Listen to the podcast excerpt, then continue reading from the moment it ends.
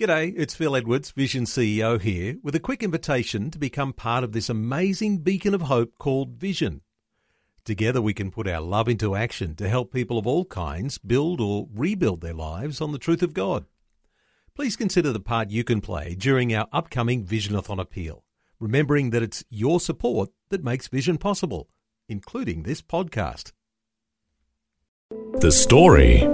Part of the rescue process will get to that point where the child trusts what we're saying is real and uh, we'll offer them an escape and they'll say, yes, I want out. And then they'll finish with, but first I need to get my parents' permission. So then we have to track down where the family is and tell them that we can get their child back to school and give them a better education and find them a job. G'day, I'm Jimmy Colfax. Welcome to The Story. Well, today we have one that is heartbreaking on one hand as we learn about the horrible ways that young girls are being treated overseas, and on the other hand, we have a story of hope as one man from Queensland has decided to do something about the injustices he's encountered. Tony Kirwan is the founder of Destiny Rescue, a ministry whose main focus is rescuing children out of the sex trade in Thailand and other countries. Tony has three daughters of his own, and when he learned about the need for helping young girls in other countries, he knew he had to get involved. Tony's sharing the story behind Destiny Rescue with Shelley Scowen. Tony, for those unfamiliar with Destiny Rescue, can you tell us a bit about what you guys actually do? Give us the overview. Probably our biggest focus is rescuing children out of the sex trade. So we have guys that go into the red light districts and identify kids and get them out in their ones and twos, and then we also work with the police to do raids and get people arrested and brothels shut down, and also work with different police agencies around the world to get pedophiles arrested. And then once we have the girls in our care, we then work with them counselling and giving them job skills and, and put them through our pro- program so they can eventually uh, reintegrate back into normal society healthy and whole. And then prior to all that, we also do a lot of prevention work, trying to make sure kids don't even end up in that place to, to start off with. But we try yeah. and attack it from all different angles. Is it dangerous? Uh, it can be dangerous. I mean, we we aren't a Rambo style organisation that goes in guns blazing, kicking the doors down and yeah. throwing the kids over our shoulders and running out the door. We try and do everything low key, stay under the radar so we can we'll go in there posing as customers. So to the brothel owners, we try to appear like a normal customer.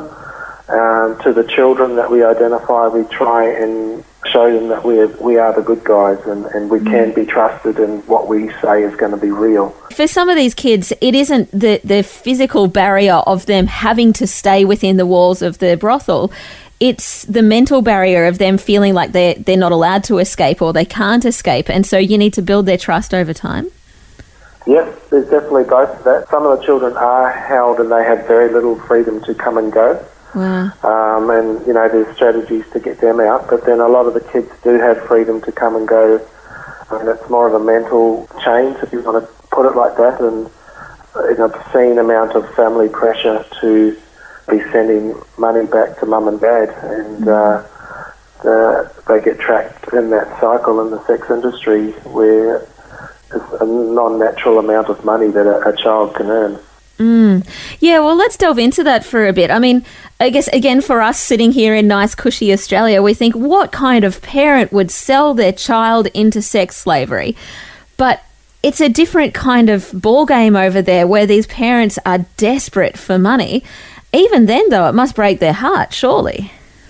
What we've found from the girls that we've rescued, is more than half of their parents are addicted to drugs. So my assumption is if you're in that sort of cycle, you're not actually thinking like a normal mum and dad would be thinking. You're thinking yeah. about how you're going to get money for your next fix. So you, you make poor decisions, or you could make poor decisions, which many of these parents have done.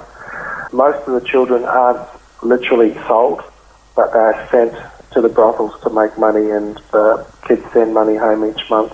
Right. So then they make a fair amount of money, more than they would make doing anything else. Is that right? Yes, definitely. I mean, it depends on where they are. Like if they're in one of the big cities where uh, Westerners will go to the brothels, they, they could potentially make easily 10 times they would in a normal job. Um, but if it's in a rural type setting, which is the bulk of the places that we go to, it is uh, marginally higher than an adult would make it work. But being kids, it's, it's a fairly decent salary. Yeah. So then, what do the families think of you? If you go in and get these kids out, the family's livelihood is then taken away. What happens then?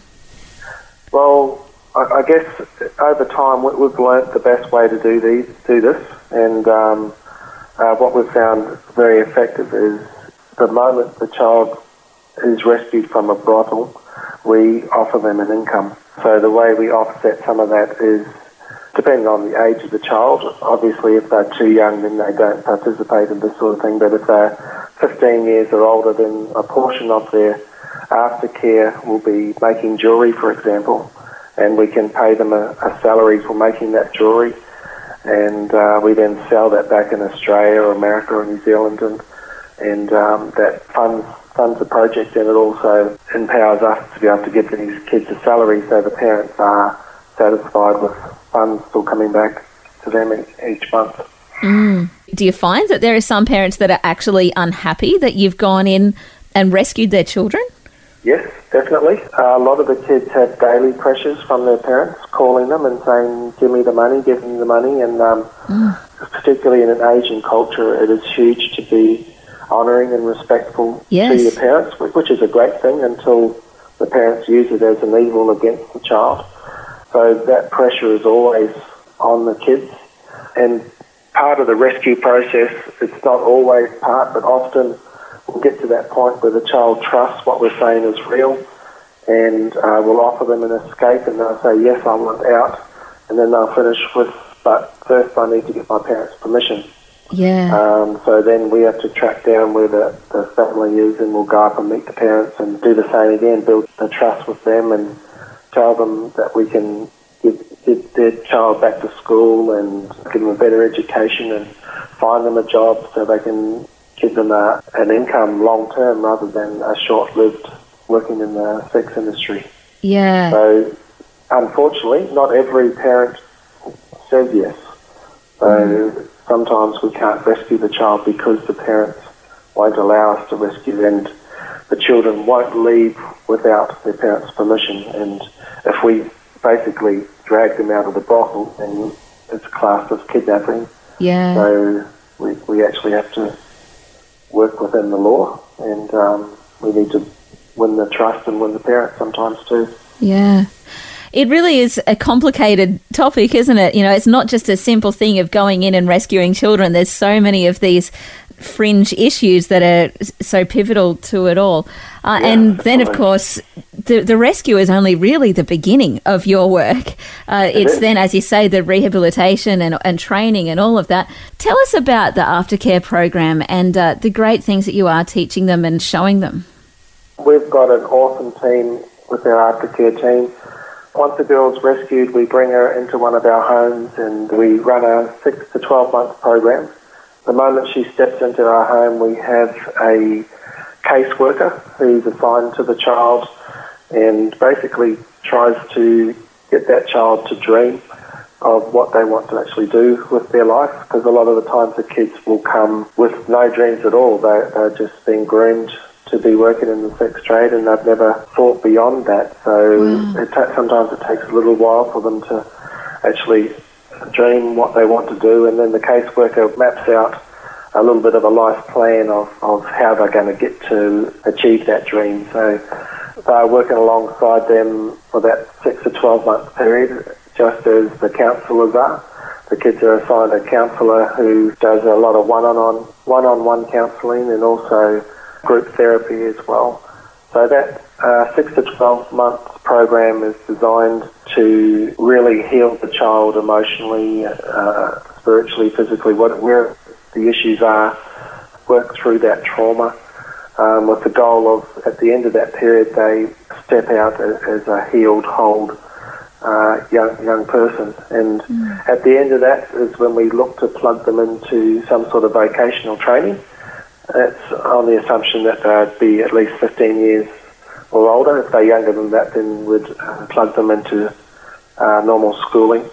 So, assuming they're 15 or older, if we can't provide the vocational training internally, which a lot of the time we can because we run a hair training school, we run cafes and restaurants and uh, t-shirt screen printing um, business and jewellery making. So, if the girls want to do a profession in one of those, we can train them. Otherwise, we'll outsource that training. And then once the training is complete, we have job placement officers that are working alongside the child to find them a job, place them into a work environment that pays them fairly and is safe for them to work.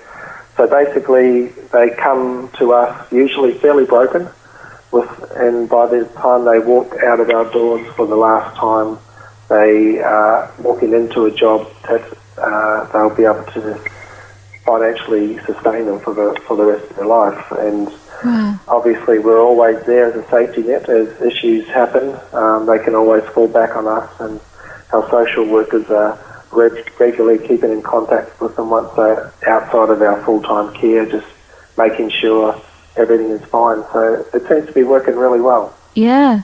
How long does that process typically take? I know that there's, you know, going to be people there a lot longer and, and a lot shorter, but i in a t- for a typical girl, how long does that process take?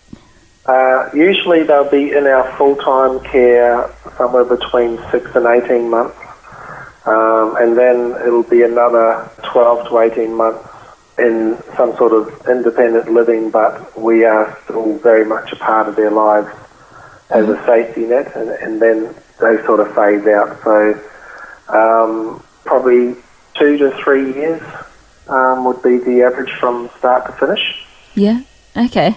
Yeah. So really walking the journey alongside them and, and equipping them uh, for the rest of their life. You did mention about uh, looking after obviously different areas of their health, physical and emotional. You mentioned spiritual as well. How much are Yep. you actually able to input into them spiritually?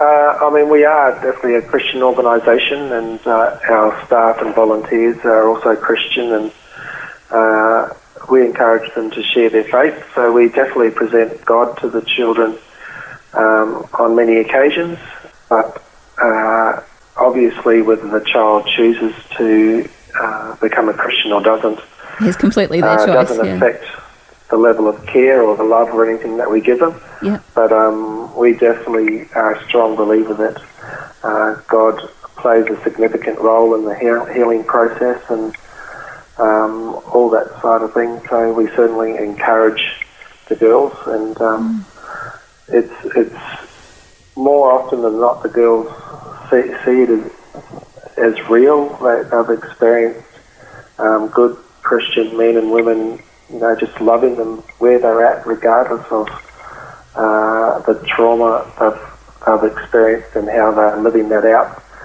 Um, and that speaks volumes to these kids, and, and usually they they will embrace Jesus and and um, make make a commitment to Him. And I can honestly say that's when we often see the biggest healing and the change in the kids is when they um, uh, make that decision to uh, give their little hearts over to Him.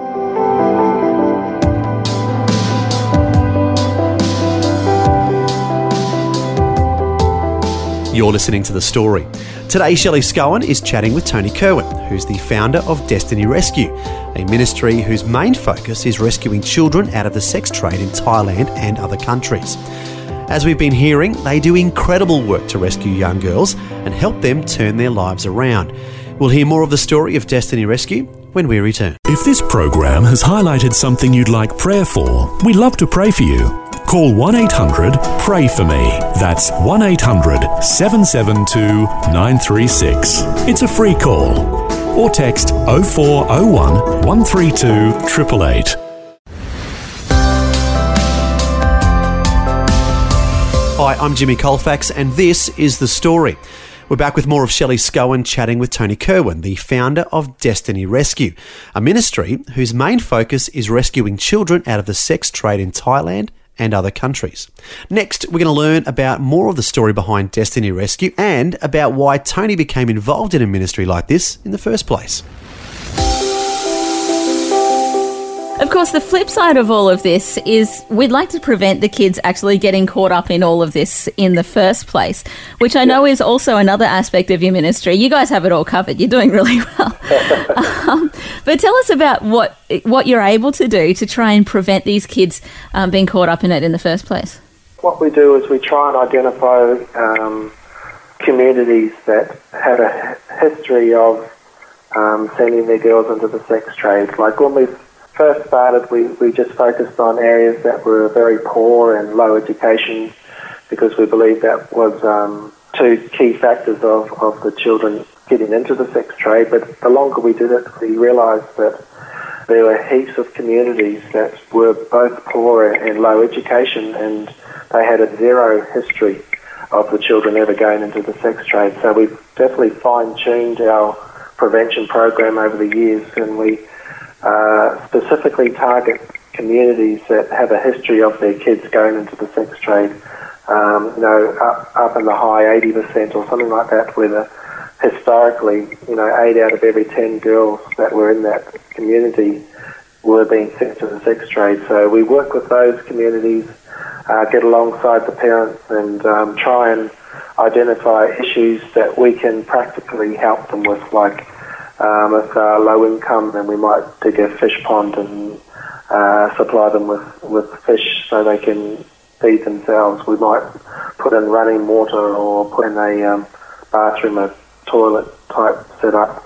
All practical help for the family with the idea of that we're building trust with that family. So when their daughters are getting around the 12 years old and the local school in that area, it only usually goes up to about that age. We, we start talking to the parents and say, you know, you could release your daughter into our care and we'll bring her into the city and we'll complete her um, schooling up to grade 12 and we'll find her a job. Um, and that way she'll be able to support you um, long term. And because we've built that trust uh, and relationship with the families more often than not, they'll release those daughters into our care. And in those cases, we can, you know, quite confidently stand up and say, you know, every 10 girls that we've pulled out of this area, most likely eight of them we've prevented from ever going in to the sex trades based on historical data from that village. Um, mm. Another thing that we do is we do uh, like awareness campaigns. So we have a team that goes around uh, different communities and we'll uh, have like a fun event day. So we'll have games and uh, skits and whatever to try and get all the community to come and just fun, have fun. And then uh, they'll wa- watch the guys perform uh, different acts, uh, role playing, like what happens when a girl leaves a, a poor community and goes down into the city, and how often she'll be tricked into um, working in the sex trade and then start talking about the different STD, STDs that she can contract and how ugly that looks and um, just try and remove the, the parents not actually thinking the whole thing through and just trusting any random per- person coming to their community saying they've got a great job for their daughters down at the city. Maybe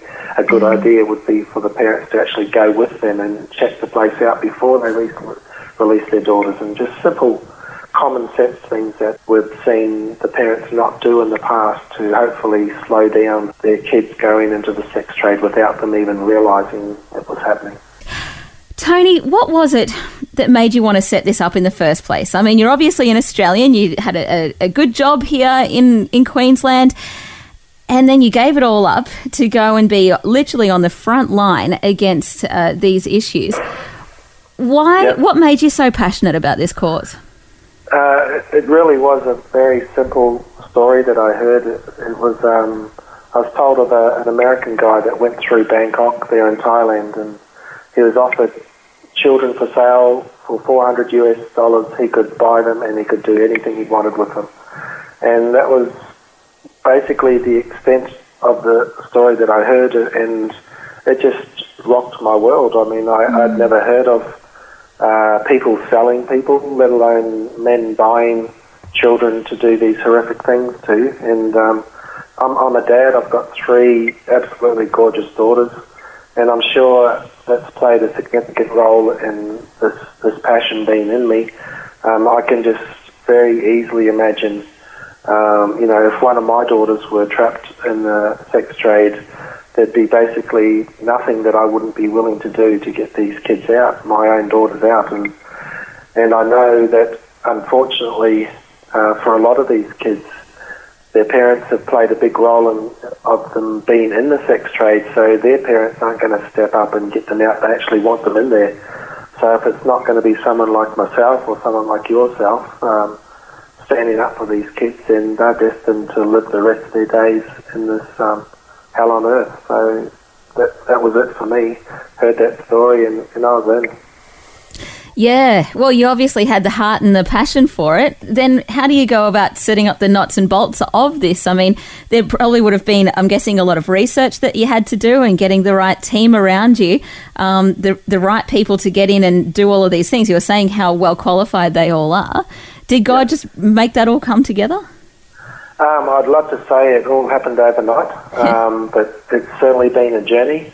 Um, the first few years laying the groundwork and building a support base and all that sort of stuff, uh, it was a very small team. Uh, it was um, in the early days it was just myself, but um, over time God has definitely brought some real key people along that have uh, certainly got a lot more skills in the needed areas than I do. Um, and the team's just growing. I believe we've got somewhere between two and three hundred full-time staff around the world um, working in projects and um, and also working in our funding nations to raise the funds to support the project. So it's been a journey. We're still a long way from getting to where we need to be, but mm. um, we're we're well on the way and um, so proud of my team. I think you've achieved a lot since you started up, 2001. You've you've definitely achieved a lot, and we can see the exponential expansion of what you've been doing and adding on. Like you say, you know, it's not just the rescue; it's the aftercare program, it's the prevention, and and all the other surrounding roles in there as well. For Aussies that are listening at the moment, obviously, with any organisation like yours, uh, donations is always one thing that we can do. We can always give through your website, destinyrescue.org. Uh, there's a number of other ways too that Aussies can get involved in Destiny Rescue. Can you uh, give us a bit of a rundown? Sure. Um, you can become an advocate.